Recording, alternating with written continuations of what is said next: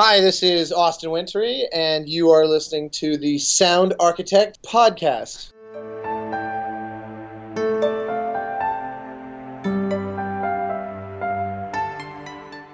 Hello and welcome to the Sound Architect. I'm Alyx Jones and I'm joined by Austin Wintory.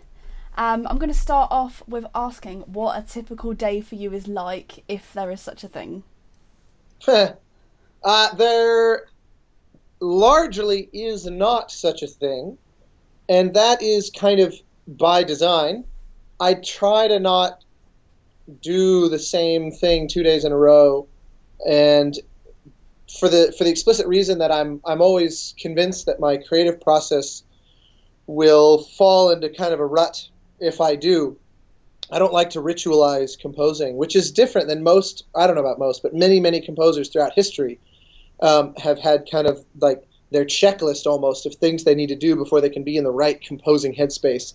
But I tend to freely drift around, and, and for example, I don't work from home, and I don't even like to drive to my studio the same route every day, or at least two days in a row, because it's just part of that larger mentality of, of uh, how do I keep the writing as fresh as possible. You know, I don't. I'm always kind of paranoid that that I'm I'm rather profoundly limited in what I can do musically, and so I'm looking for ways to let the outside world, ha- you know, exert an influence that pushes me outside of the familiar and the sort of comfort zone that I work in. So, so yeah, I mean, you know, every day is some blend of, of course, writing music, and usually, um, uh, you know, I'll work on something like a pet project, and then I'll work on you know something that has a more pressing deadline or whatnot and then um, inevitably lots of phone calls and emails and possibly, you know, meetings like lunches or whatnot.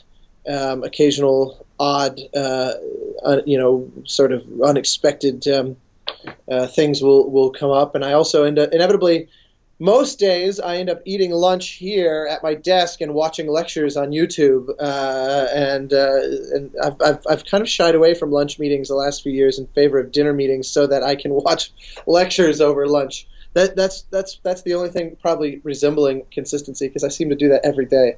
Um, but in any case, so yes, it, it's kind of all over the map, and that's very much deliberate. Cool, fair enough. Um, I'm interested when it came to Abzu, sort of your most recent release, how you approached the underwater aspect of the game and why you chose to work with the human voice quite a lot. Um, so I gave zero regard to the underwater aspect because location is always irrelevant, I think, or almost always. Because if we're relying on the music to communicate that, then the game is obviously failing to do so on its own and it never will because the location is literally the location. So there are perhaps emotional implications of uh, an underwater environment, uh, but um, but the uh, the extent to which I'm trying to literally represent it in the score is zero, and it's the same way that Assassin's Creed Syndicate did not aspire to sound like Victorian London. It's the same way that Journey does not aspire to sound like the desert or whatever the case may be, um, you know, et cetera, et cetera, et cetera. Now, there are occasional ways where the music, the vocabulary that feels right, might lend itself seemingly very well to those elements. Like, for example, there is a kind of quasi classical music vibe to uh, specifically kind of a mid romantic, mid 19th century vibe to Assassin's Creed Syndicate, which is the time period of the game. But that is largely coincidental, or m- maybe not so much coincidental, but like a bonus of the choices that I made. So it's the same thing here, especially because the underwater environment is, in terms of if we're if we're if we're looking at it straight on, that's um, that's very hostile. We can't survive down there. You know, we can't breathe. Uh, there's tremendous amounts of pressure that uh, our body can't cope with below even very shallow depths without the aid of equipment, uh, never mind the breathing problem. And of course, we have zero presence on the food chain down there. Um, and so, obviously, Abzu has zero aspiration to bring any of that into play. Abzu is a totally non competitive, very sort of meditative game that's meant to be this over almost overstimulation of raw beauty and wonder. So the score is focused on that. The score is focused on how do we make this environment kind of magical and filled with life and vitality. None of which are necessarily automatic associations of the idea of diving or being underwater. Um, now maybe it is, maybe it isn't, but either way, the the score sought to go with the emotional takeaway and not any kind of environmental or literal anything. As for the human voice aspect, that is, um, I don't have a, I don't have a tremendously um, sort of worked out answer to that. Only insofar as I do, the score, like most of my scores, is not leitmotivic, meaning there aren't themes abounding for all these different subsets of the experience. There's a main theme, which is kind of the story of the diver, much in the same way that there's a main theme that's the story of the, the kind of companion or whatever in Journey. But I use it pretty sparingly. Um, the the main uh, the the main uh, way in which I use something akin to themes is specific colors associated with specific ideas. So the oboe is diver. Um, the harp ensemble is kind of the oceanic life itself. And then this notion of Abzu, which is kind of this this the the notion of it's kind of it's, it's I mean it, it comes from this Akkadian creation myth, but it's this idea of the, the intermingling of salt and fresh water at which the creation of the world took place. Um, the translation that they like in the ca- in the case of the game is the wisdom of the ocean, and to me that was the choir. The choir is the sort of spiritual transcendent over and above the experience. So it's something that I tease at throughout the score, and I keep it deliberately very much in the background until the kind of finale, in which point it then finally earns its place to step forward, which I will avoid any more specific details in, simply because it's spoiler ridden. But uh, but yes, so the the idea with the voice was to represent the kind of almost mystic uh, uh, quality, but but do so in a way that intentionally keeps it in the periphery of the experience for the vast majority of the experience. Does that make any sense? It does make sense. Good. well, that's a um, what do you reckon is the biggest challenge you faced as a composer specifically for video games, and how did you overcome that? Well, I don't know that I have overcome uh, the the challenges. You know, each project is a chance to kind of move the needle a little bit, but I would say, for me, the goal has always been for for my entire career, and likely will be for the entire rest of it, finding ways to make music which is deeply truly deeply dynamic and interactive and very responsive to player behavior in a way that it feels like the player is very much in the driver's seat of the musical experience. Um, yet, it still contains the essence of what music is, which is a linear performance in which we are moved by carefully considered musical performance. That those two things are in direct conflict with one another because musical performance that takes place over time in a linear fashion is almost by definition not capable of being hijacked by the player's actions. And yet, my goal is to create a kind of musical vocabulary in which it's not hijacking, it's it's designed to be directed by the player or by the listener or the audience or whatever the case. Um, and so every game is an opportunity to explore this more, and of course, explore it in different ways because games have such wildly divergent game mechanics. You know, a game like Abzu is very much this experiential um, sort of game where your movement through the space and to the extent your interaction with that space are the primary mechanics going on. Everything else is, is relatively superfluous in terms of the actual musical implications. But then you take a game like the Banner Saga, and you have a turn-based combat uh, situation where the game is very it's being driven by arithmetic under the hood in a very predictable way. So now you have a whole other thing that you can take into account because first off, you have the gameplay of turn-based combat, which of course Abzu has nothing remotely like that.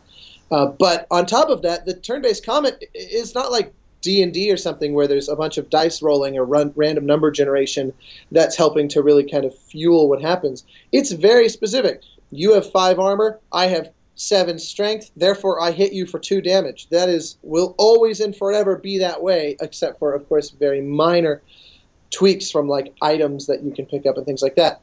As a result, we can use the underlying mathematics to drive the musical behavior in, in ways that's very controllable. So that's a whole other thing. You know, game like Monaco or, or my new game with um, Pocketwatch Tooth and Tail. Those are those are whole other ways. So it's kind of like the notion of musically satisfying dynamic music is, is this big amorphous blob that different games kind of give me a different entry point into. Um, and I will likely spend the entire rest of my life trying to come up with a satisfying way to, to really feel like, okay, that now finally does it. And who knows, I may I may never actually achieve that. We'll see. so when you're composing for an interactive model, do you still write in a linear style, or is there a different way that you might think about composing the music? Well, it goes. I mean, it's kind of the same answer because it varies dramatically from one project to the next. One thing that I don't traditionally do, which can put me a little bit at odds with productions sometimes, is I don't write a piece of music and then say, okay, how can we make this interactive? Um, because that to me is like saying, I'm going to design the blueprints to a building and I'm just going to say, here's a bunch of rooms, here's a bunch of plumbing and electricity. Now, what do we want? Do we want it to be an office? Do we want it to be a house? Do we want it? And it's like, that is completely missing an opportunity. All the features that you can build in if you have a specific plan and know, yes, it's going to be a house and it's ideally going to have four bedrooms and house, you know, th- this size family or blah, blah, blah, blah. The more you go into it, the more you can tailor those designs to exactly that thing and, and also design things that would never make sense in any other context that help make it special, help make it unique because they you knew as much as you did going into it. So yeah, I that now I, there have been occasional exceptions where that is that is what made sense under the circumstances. But generally, you know, especially in the AAA world, there's a bit of a tendency for composers to just write pieces, or I can always tell what, especially like a student composer's background is when they were when they ask me about the tracks that I compose, because the moment they use the word track, they are betraying the fact that they are not thinking non-linearly because tracks are linear. They are referring to like albums. I don't write tracks. I, I never have. Uh, it's not interesting to me unless I'm literally writing an album, which I still do. But but uh, in the case of game music, it's never that way.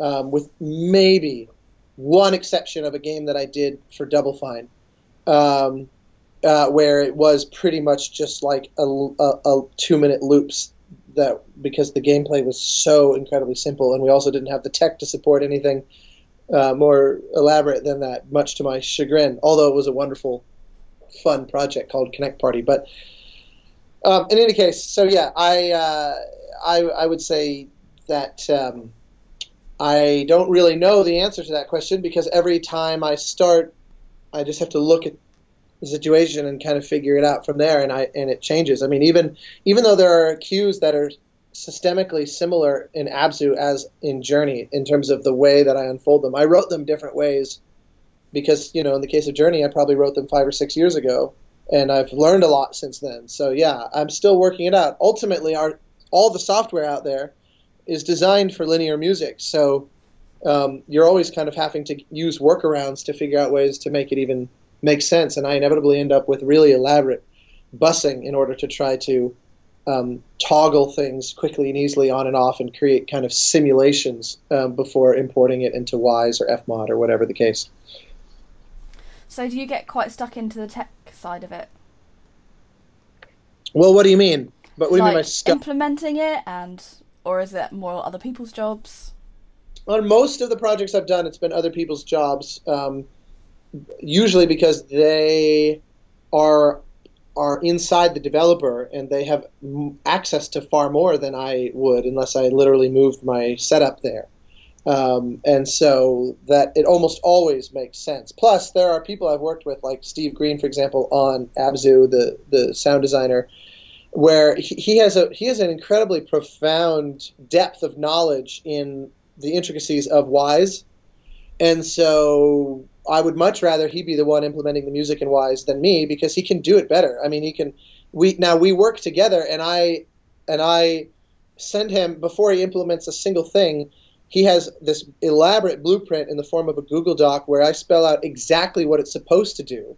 And sometimes, if I think that's unclear, I'll make a QuickTime video where I use some music editing to show, like, I'll, I'll make a faked version of it to show, like, okay, here's a capture of the player swimming around this corner, and this is what it should sound like when we're done. And I, I music edit the, the music in order to show that, and then it goes, okay, how do we recreate that in Wwise? Then, of course, he implements it, pushes out a new build, and I play test the game and find all the different ways to kind of break that, and then we troubleshoot that, and you know chisel away and chisel away and chisel away until we run out of time. Um, and inevitably, it it is simply about that. I mean, as soon as Abzu came out, I downloaded it onto my PS4 and immediately found like five or six things that I would love to change, um, and in just the first 20 minutes of the game. So you know, it's an inevitable byproduct of being that kind of anal about it. But but that's how we hope that it ends up being, you know, at least decent. Sure. And when it comes to like writing, like you were saying, you have so many different projects and trying to keep it varied. Like, how do you sort of get in the zone for each different project? Well, the so the way that I choose projects is this kind of threefold criteria, which is first off who's making it, uh, second what it is that they're making, and specifically what I mean by that is what musical opportunities will that create, and by that I mean will it let me go somewhere that I feel like I've never been, um, and so that becomes really important if number one is sort of neutral. Like if it's someone that I don't really know but they seem interesting, I'll then get really excited if it's something that I feel like I've never really written before.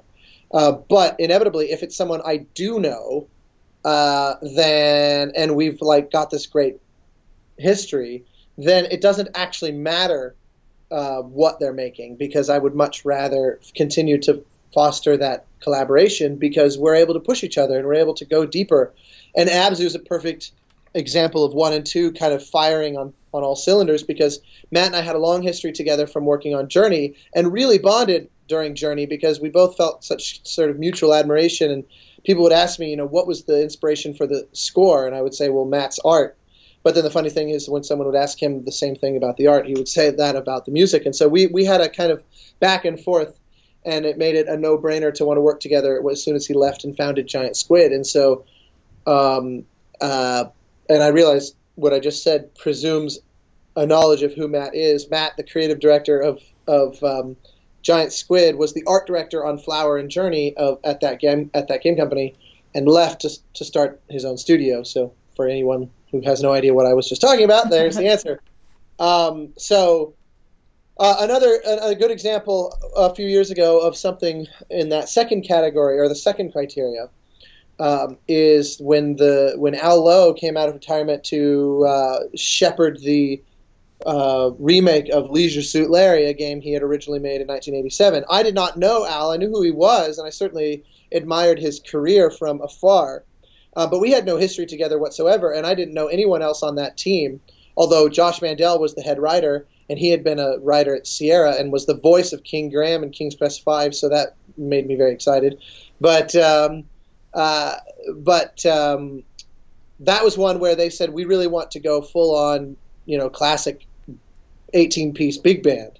And I had never done anything like that before. And so that was one where the musical opportunity overwhelmed all other considerations. Um, and then I said there were three. The third is all the practical stuff like how much time do I have? How well are they paying? How much budget do they have for uh, live, uh, you know, production elements? Like, is this going to be um, a, a, kind of intimate score, or is this something where we'll be recording big, you know, over the top orchestra or something like that? all that is ultimately a lot less important to me than who I'm working with. It's I would be lying to say it's not a factor. But if someone is paying, you know, really really well, um, but the music, the musical opportunity, if they're basically saying we want you to rip off Journey, uh, which to me represents a totally negative musical opportunity, or if they were to say, and or and there's someone that I feel like I don't know if I really gel with this person. Um, you know, it, it at, at some point it reaches a, uh, a state where it's actually irrelevant to me how well they're paying because those others are so much more important to me. Um, that that kind of thing. So, um, your question was something like, "How do I?" what, what was the exact phrasing? Because I feel like I've somehow managed to say all that and not answer your question. Uh, how do you get in the zone? oh, right. Well, that's oh. So the reason I brought all that up is because it's really easy to get in the zone when I care about the people I'm working with, and that's why that's always the number one criteria. You know, like like you know, I mean, I mentioned when we first jumped on the call that I'm working on this um, kind of mini violin concerto for Sandy Cameron based on some of the music from Assassin's Creed Syndicate. She was the original violinist on Assassin's Creed Syndicate, and she's someone I've grown really close with over the last uh, uh, year and a half or however long it's been. And um, and so getting in the zone is easy from the standpoint that I just dream about the idea of her playing, and immediately I just start flooding with ideas because she's so inspirational. And Tina Guo, the cellist with whom I work quite a lot, is a similar story where I just pick up the phone and I say, I want to do X, Y, Z with you. And she says, Great, how's Thursday? And it's just like, then I can't turn it off.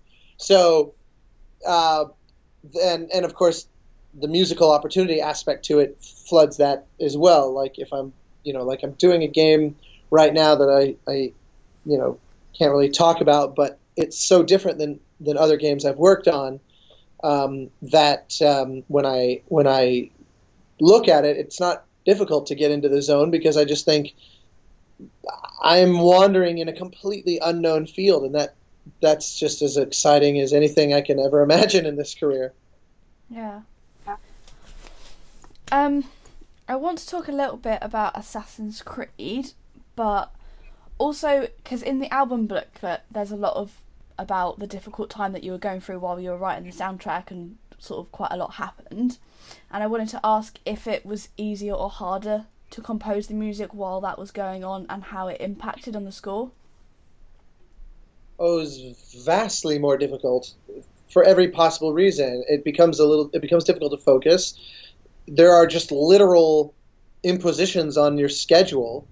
Um, you know, like I was I was out of town with my family, dealing with my father's uh, illness for the first month, the entire first month of the year, all of January last year. I was out of LA, which I never am away like that. I don't even I don't take my honeymoon was not anywhere near that long. I mean, I never ever ever am out of town on that kind of time scale. Um, and Ubisoft, fortunately, were extremely wonderful, extremely gracious. Told me take all the time you need. They they trusted that um, I'd be able to make up for it because it was a ton of work. It was three and a half or so hours of music to write over about six seven months, and to lose an entire month of that right at the beginning is not the greatest. St- I mean, I hadn't written a note yet, and uh, and uh, they uh, that they would have been very justified to put an action, a plan into action to try to mitigate the risk that that entailed, but they didn't. They were very, uh, they were very wonderful, and and of course it impacts the music immensely. Um, sometimes in ways that that I don't really know, I can't measure. I just know that it's in there. Um, but then there are others where I'm deliberately using the music as a kind of escapism and catharsis for what I'm dealing with and and either writing music to contain like if I'm in a really dark emotional place as was the case then sometimes the music takes on a kind of um, a kind of upbeat and, and joyous quality as a deliberate sort of fuck you to all the horror that's going on you know uh, yeah. and then other times i embrace that darkness as a way to just live inside of it and to not be guilty of suppressing it. Um, and so for and, and Assassin's Creed is filled with both of those things. Um, you know, one of the, the biggest things that happened was a, a, friend of mine had been battling cancer for three years, like one of my very best friends. And um, right in the middle of the project, a month before I was going to London to record the score, um, she she finally lost that battle, and so the very next day, you know, I had I had this huge list of cues that I was working through, um, and there's a there's a series of dialogue scenes in the game that um, I, I'm not usually a fan of using the same cue over and over again for a specific purpose, but there was a little bit of that that that made that was that was essentially required on Assassin's Creed, um, and and I found ways to make it work. And there was one of those cues that that when I went into my studio, this she died on June eighth, June 9th, I went into my studio the next morning knowing that like I could not there was no luxury to take time off. My my first day of recording at Abbey Road was July 3rd. I was less than a month out and I still had a gigantic pile of music to write. And so the next morning um, by by chance uh, on my list if I were just going through it in order was this um, these dialogue scenes this music that underscores these these arguments between Jacob and Evie where they, they, they reach this kind of this boiling point in their relationship, and and um, and ironically, they're kind of struggling with legacy with their father, and um, and so I wrote this cue that wasn't sort of me just bearing out in an almost melodramatic way a lot of the kind of uh, pain of the previous 24 hours, but in a way that was loyal to the musical vocabulary of of Syndicate. Like it wasn't me writing in some abstract of how I would in some vacuum, I should say, of how I would address my grief. Um, it was me specifically channeling that grief as much as I could through the language that I had worked out for Syndicate. And I thought this cue is going to be way too heavy. Um, and when I sent it to Ubisoft, I was prepared for them to kick it back, and they loved it. Um, and so on the soundtrack album, that one's called "For Those We Loved," um, and it was it was it was it was literally the first thing that I wrote the next morning. Um, and uh, so it was both. In other words, it, it, it, figured in. But you know, an, an example of the celebratory nature, um, it's it's not really represented much on the soundtrack album. But the this friend of mine, her name was Claire. I had worked. I had written a piece that she came down the aisle to at her wedding, and so I snuck that piece into the game um, and especially because she was she was uh, her, her mother is Australian and her father Jordanian. She grew up in Amman, Jordan, you know, but but um, but she was Jordanian Australian, but educated in London. And so, um, and London was a very special place for her and, and, her husband, who's who's like my brother. He's my closest friend in the world, and um, and so it was this wonderful irony that the game takes place in London. And so, um, I, I thought I would be a wonderful way to, to sneak a little tribute, a kind of permanent monument to her into the game by choosing an interesting place in London to, to position this cue, which is verbatim what I, what, um, what actually, what her husband, he and I co-wrote. He's not a composer at all, but we kind of co-wrote this melody that she came down the aisle to when she married him. And so, um, I, um, it's it's in one of the reach high point uh, cues, which is the you know the eagle vision where you go up to the top of some point and you sort of synchronize to reveal the various items on the map. We call those the reach high points um, internally, and so when you do that over the Thames um, in the middle, and it gives you kind of the most wide view of London because you're right in the center. Um, it plays this little. Uh, it, hold on. I have a timpani loaded on my keyboard. Uh, it plays this little melody that goes like this.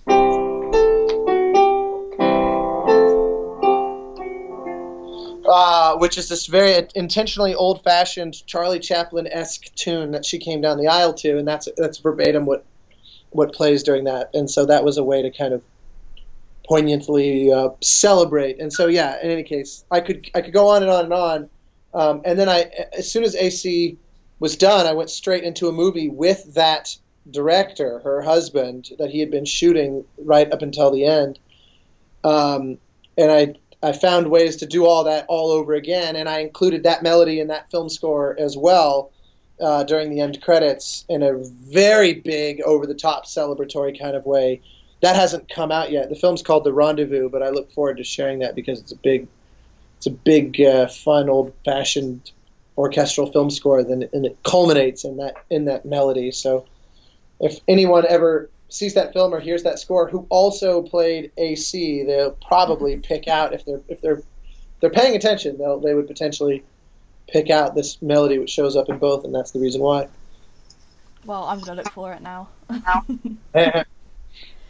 um, I'll bring the mood up a bit with a final question and ask what your proudest moment is as a composer. Um, you know, that's very interesting. I don't know. There are a lot of moments that I feel very proud of. They're never really about the writing, but they're about the fact that I've got lucky. Um, and particularly with Journey, that the game ended up meaning something at all to people. And because music is so easily extracted and and wrapped into your life, you know, like you play the game, you hear the music while you're playing, you like the game, and then you want to carry that with you. So then you're like, oh, well, I can put the music on, you know, my iPod or whatever, and and and it can actually it can actually continue the experience of the game for me out outside of the game when people listen to soundtracks, I think that's primarily what they're doing, as opposed to, I love this music on its own terms and I just want to listen to it. There are people like that, and there are people that, you know, listen to soundtracks who never even watch the films or play the games from which they were born. But um, but generally speaking, if a soundtrack becomes really popular, it's because the game is popular or the film is popular.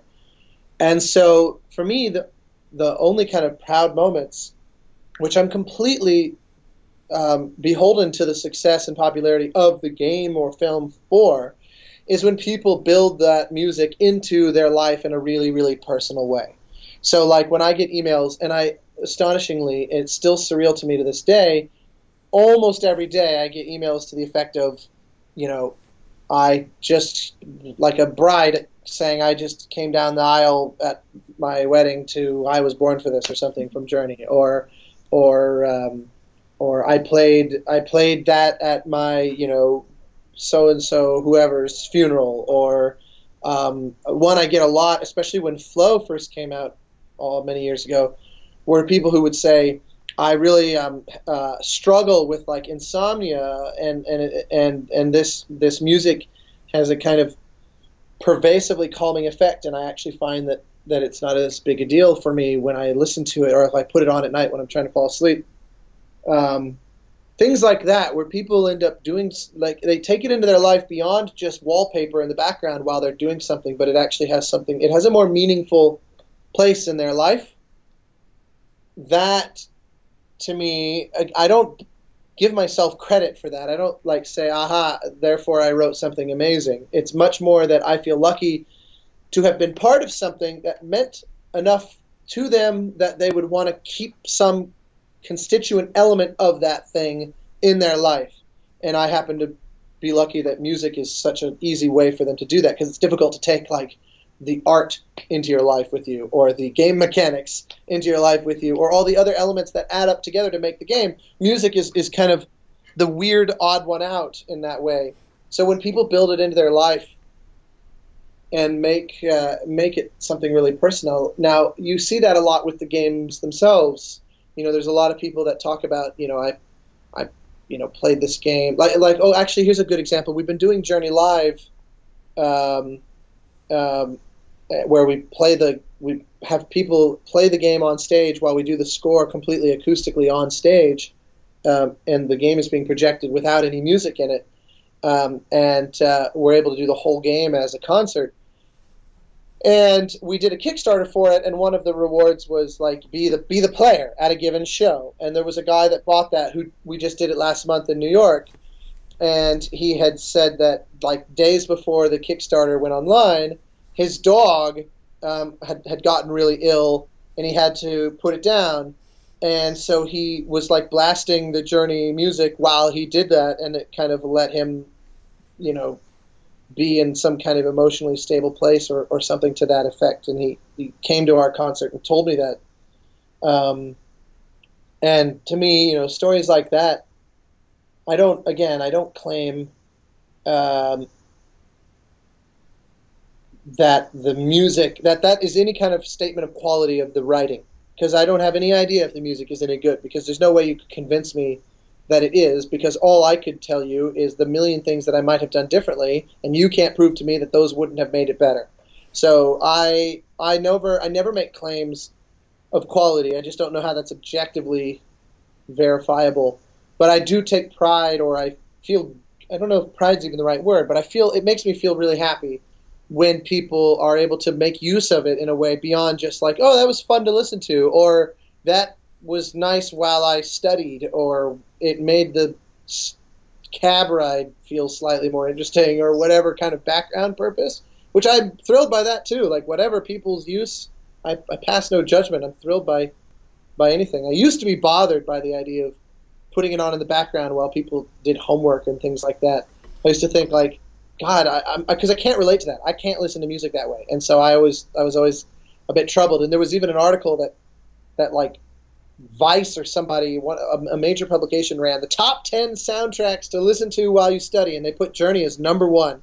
And I was initially like, God, really? And then I came to realize that's actually something I should feel, I should feel thrilled about, not upset by, um, because I just can't relate to it. Um, and but any any incorporation into into someone's life, no matter what, is something that I feel uh, very touched by. So I don't know that I would ever use the word pride, but that's the best answer I can give you. well, that's a good one. well, it's been really awesome having you, and thank you very much for talking to us.